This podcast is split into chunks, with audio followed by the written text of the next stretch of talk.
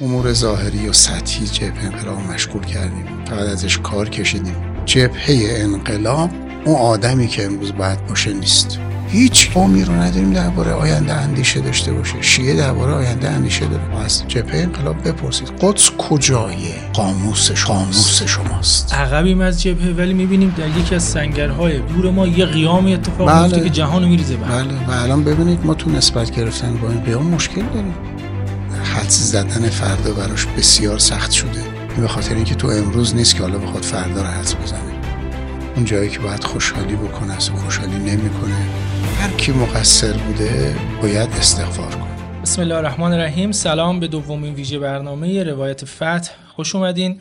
پادکست روایت فتح با موضوع محوری تحلیل وضعیت درگیری جبهه مقاومت به پیشتازی حماس با رژیم اشغالگر اسرائیل تولید میشه.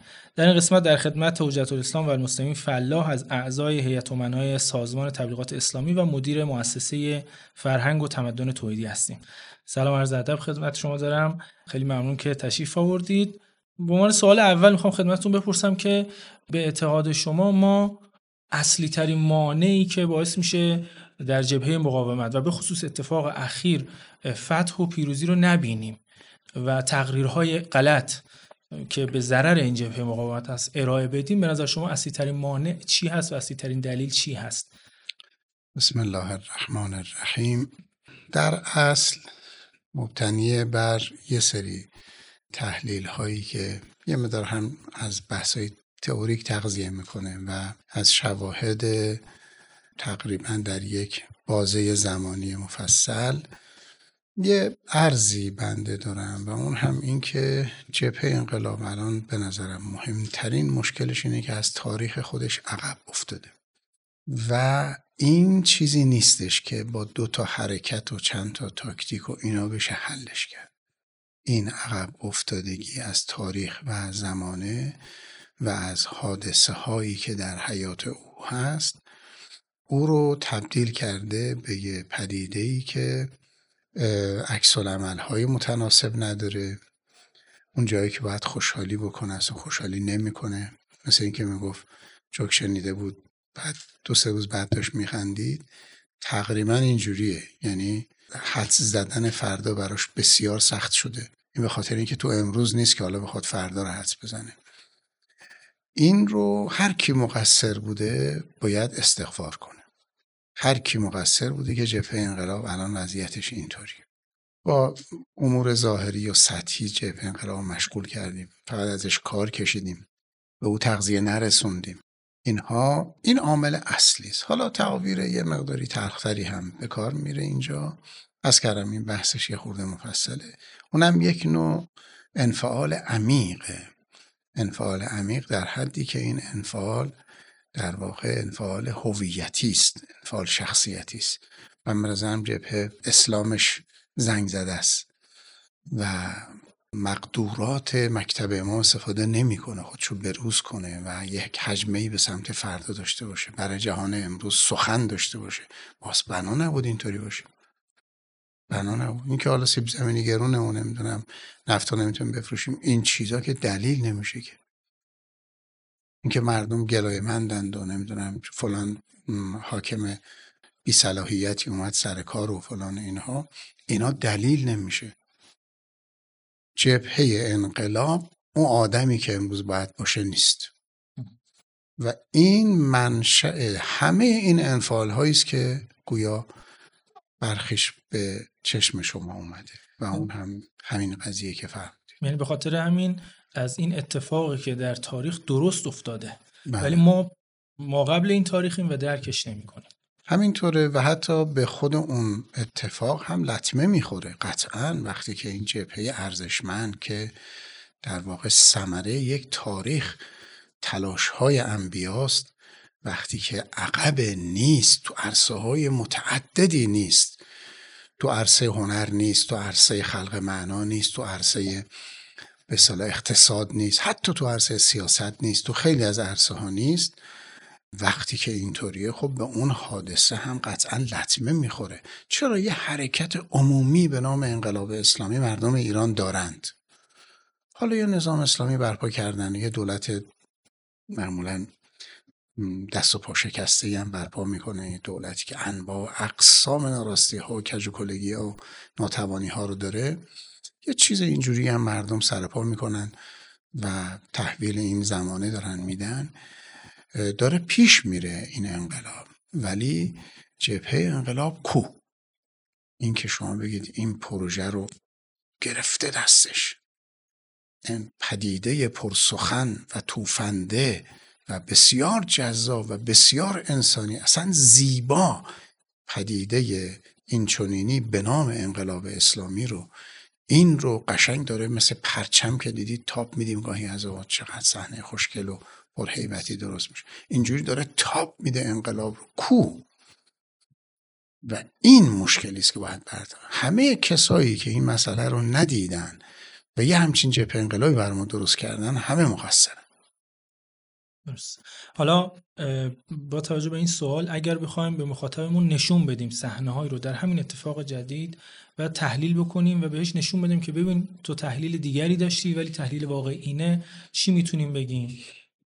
خب واقعا هم. تو همین قضیه غزه شواهد زیادی واقعا فراهم شد. خب یه دونش این که ما اصلا نمیدیم فلسطین اصلا چیه کی به کیه اصلا. چند تا جریان توی فلسطین داریم. کی داره چیکار می‌کنه؟ حماس چی کار است؟ خود حماس چه داستانهایی درش هست؟ این داستان اصلا زیر سر کیه؟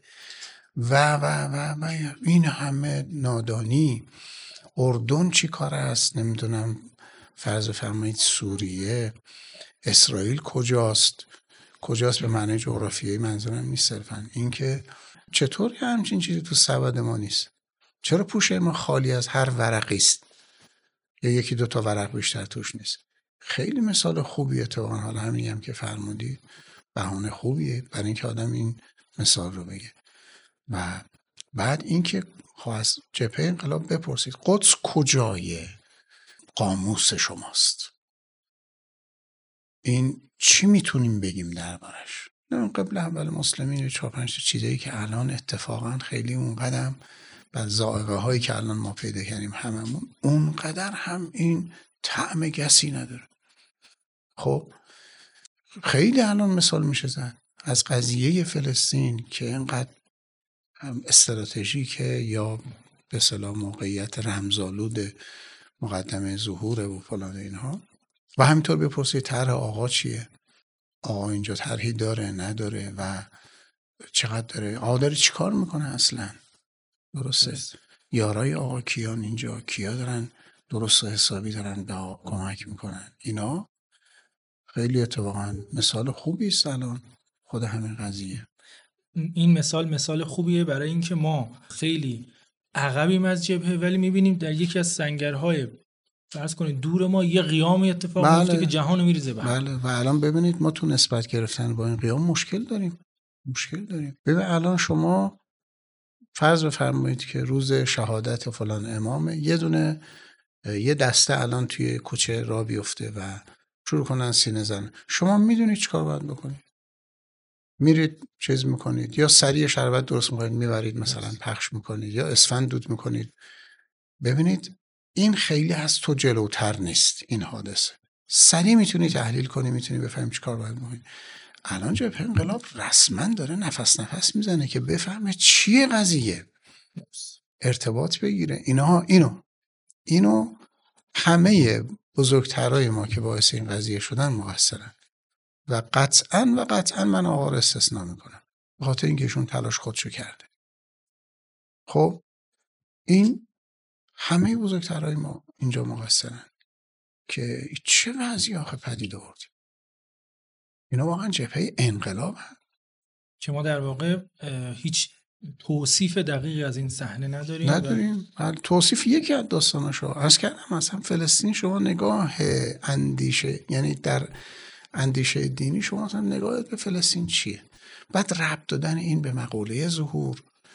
خب ما این درباره آینده اندیشه داره شیعه شیعه پوز میده.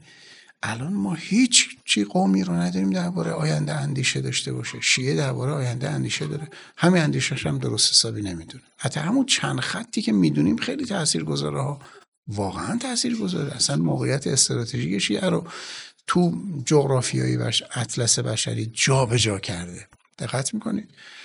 اما همین یعنی بیش از این هدیه نداده به شما. اندی چی مکتب اهل بیت بیش از این هدیه نداده به شما. چرا بیش از اینه؟ ولی کو؟ کار نمیشه. هدیه داده نمیشه. یعنی بعد تو نظام آموزشی بیاد بعد تو نظام تبلیغی بیاد. و جبهه انقلاب این رو تقضیه کنه. یا ما چجوری نگاه مهدویمون به این به فردا. اینا بله ضعفای کمی نیست. خود این اشاره که کردین خیلی توجه دادید به یک نقطه ابهامی که ممکنه ما سرسری ازش عبور کنیم. ولی همین ابهام نشون میده ما خیلی عقبیم ما کیلومترها از این اتفاق عقبیم و اونا خیلی جلو دارن من احساس می‌کنم فقط با آقا هماهنگن و جلو دارن پیش میرن. ما آره کیلومترها عقبیم از این اتفاق. خیلی لطف کردید مزاحم شما شدید. چیزی که شنیدید دوم ویژه برنامه روایت فتح بود. روایت فتح رو می‌تونید از طریق کانال خانه طلاب جوان و رادیو روایت در ایتا و صفحه رادیو روایت در پادگیرهای مثل Castbox و شنوتو بشنوید. دست شما درد نکنه ارادتمند مزاحم شدید.